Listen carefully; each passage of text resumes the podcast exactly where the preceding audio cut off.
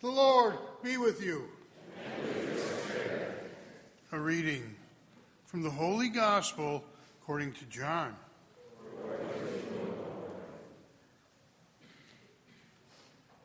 Jesus said to his disciples, "As the Father loves me, I also love you. Remain in my love. If you keep my commandments, you will remain in my love, just as I have kept my Father's commandments and remain in his love. I have told you this, so that my joy may be in you, and your joy might be complete. This is my commandment. Love one another as I have loved you. No one has greater love than this, to lay down one's life for one's friends. And you are my friends, if you do what I command you. I no longer call you slaves, because a slave does not know what his master is doing. I have called you friends, because I have told you everything I have heard from my Father. It was not you who chose me, but I who chose you, and appointed you to go and bear fruit that will remain, so that whatever you ask the Father in my name, he may give you. This I command you, love one another." The Gospel of the Lord. Praise to you, Lord Jesus Christ.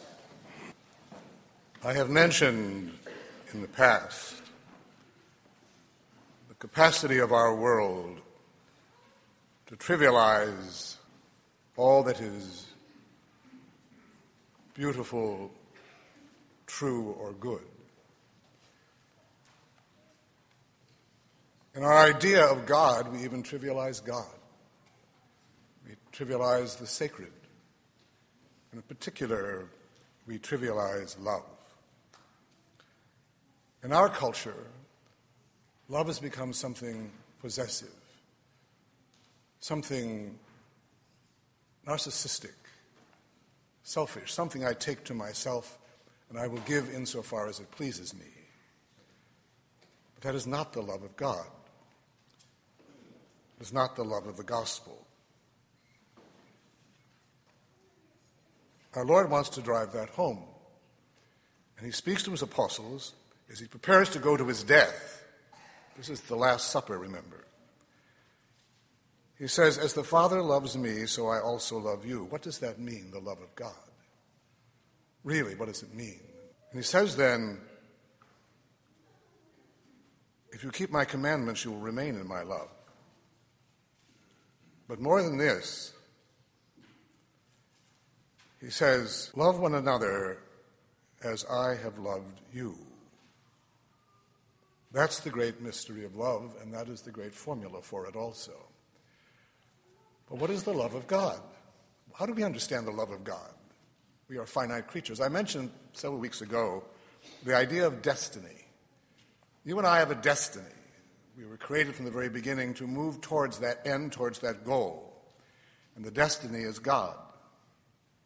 God has no destiny. God simply is. Infinite perfection, infinite act. He's not going anywhere from anywhere. He simply is. So what do we speak of then when the second person of the Trinity takes our nature with a destiny? He's going somewhere. He's going to teach us what love is. I read the other day a definition of God's love by, again, Monsignor Romano Guardini. It's rather a mystical definition, but he said it is the incomprehensible will with which he permits the creature to approach him in such a way that he must now solve the problem of its destiny. not through aloof and omnipotent providence, but through the giving of himself, by entering into history, living among us, and rising victorious over death and sin. This is that work of love of which the New Testament speaks.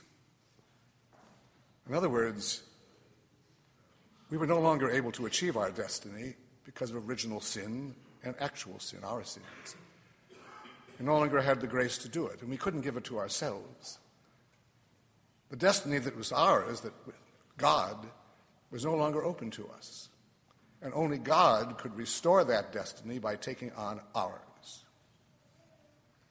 So our Lord then can say, uh, if you keep my commandments, you will live, remain in my love. I have told you this, that my joy may be in you, and your joy might be complete. Imagine speaking of joy as he goes to the cross, because he's speaking of love. Love one another as I have loved you. Then you will be my friends, if you understand that love, if you accept that love. Because the love of the Lord, as we know, is the love of the cross. That's God's love. That's how God solved the problem of our destiny. And we now, once again, can move towards God and enter into his kingdom. That began at our baptism for us, when the life of God came into us. Our destiny was once again open. We have the capacity for God, the capacity of holiness, the capacity of heaven, the capacity to love, which we had lost too. And so we now begin to understand what love is all about, and we begin to realize what that demands of us. You are my friends. But no one has greater love than this, than to lay down one's life for one's friends. That then, from, the, from there until the end of time, becomes the great witness of love that we ourselves must assume. That can be somewhat intimidating, can't it? To think of love in those terms, that love is always going to be found in terms of the cross. We have our own idea of it. Again, the world has its own idea of what that love is supposed to be. And yet, he tells us, I no longer call you slaves. I call you my friends, because I have told you everything I have heard from my Father. It was not you who chose me, but I who chose you. In other words, you couldn't do it. I could, alone could do it, and I alone could call you. And I do now call you. I call you because of what I'm about to do for you. You see, the love of God isn't vague. Our world would like to keep things a little gray. God's love isn't gray. God's love is vivid. God's love is crucial. God's love is, in a way, terrifying because it's so beautiful. We would like to settle for something less, but God wouldn't give us anything less. Remember that question again? It comes over back again and again and again. Why did you have to do that? And the answer, of course, is because love does such things, and infinite love does such things as you and I cannot imagine and sometimes don't even want to think about.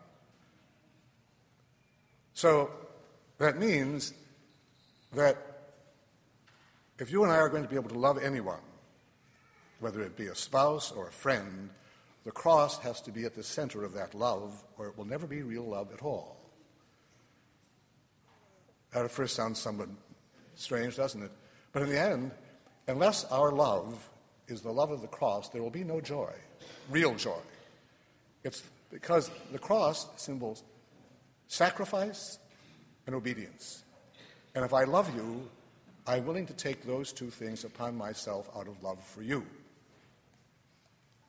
But whenever I, whenever I have a wedding, there's something I always say to the couple, and if you're going to be married, you'll hear it from me again, and that is that if you want to know what your love is all about, books may help you, advice may help you, but in the end, your love will be found in the crucifix. That's the answer to it all.